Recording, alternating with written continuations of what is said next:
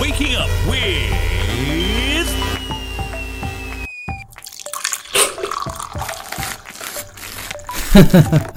Shivraj Parshad, your host on Good Morning Grammar.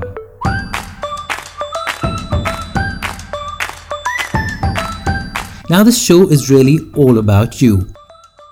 If you hear someone using poor grammar, pronunciation, or just enunciating ideas poorly, instead of being rude and correcting them, just turn them over to our Good Morning Grammar experts. Now it's time for Words on Wednesday with Preeti Singh. A pretty baffling grammar question is the difference between that and which. Now, first of all, it's important to note that there is no difference in meaning between the two.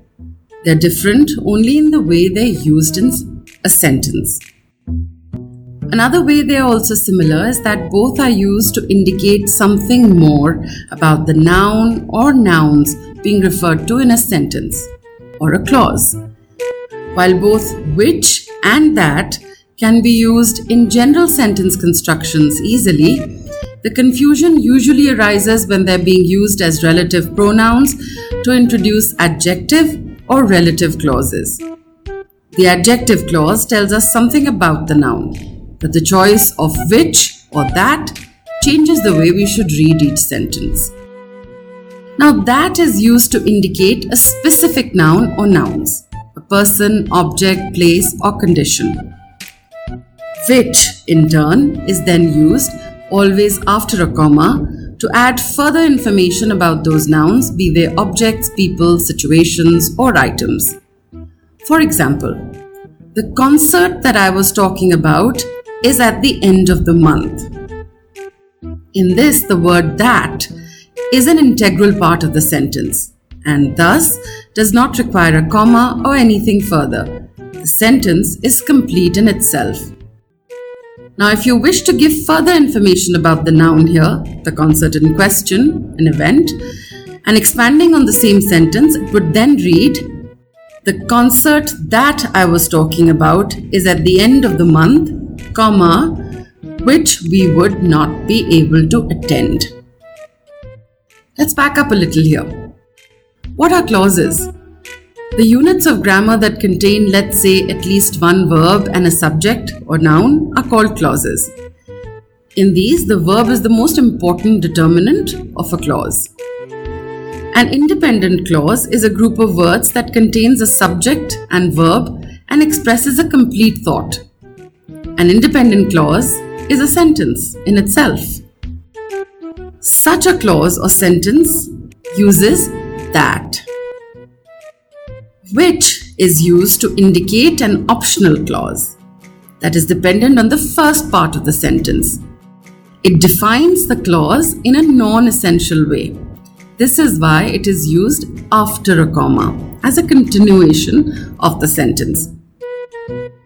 Take, for example, if you say, I like that denim dress.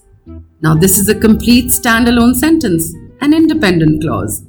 It is not separated by commas and is a full sentence again in itself.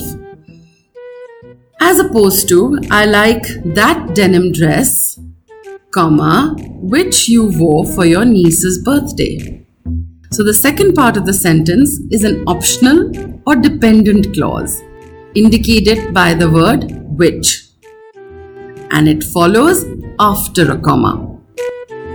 So here a dependent clause is a group of words that contains a subject and verb but does not express a complete thought.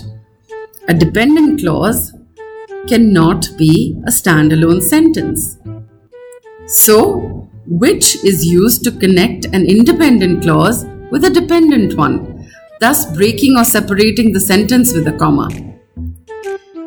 Its use can also be as an adjective, whereas it, it is used to modify a noun.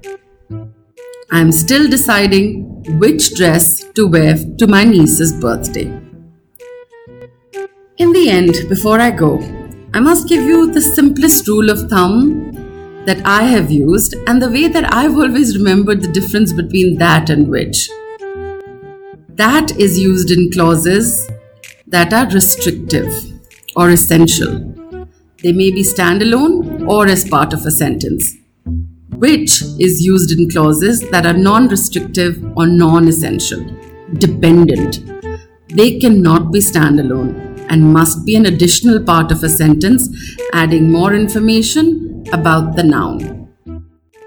Which is why you use which always after a comma. It's easy to connect with me on Twitter or Instagram. My handle is the same on both Truth About Nobody. That's T R U T H A B T N O B O D Y. I also have a podcast called the Good Comms Podcast with Preeti Singh, in which I share bite sized nuggets to help you improve your verbal and non verbal communication skills. I'd love to connect with you on LinkedIn as well. Till then, see you next Wednesday for a word with me on Good Morning Grammar. I hope what you heard was useful, but we'd love to hear from you as well.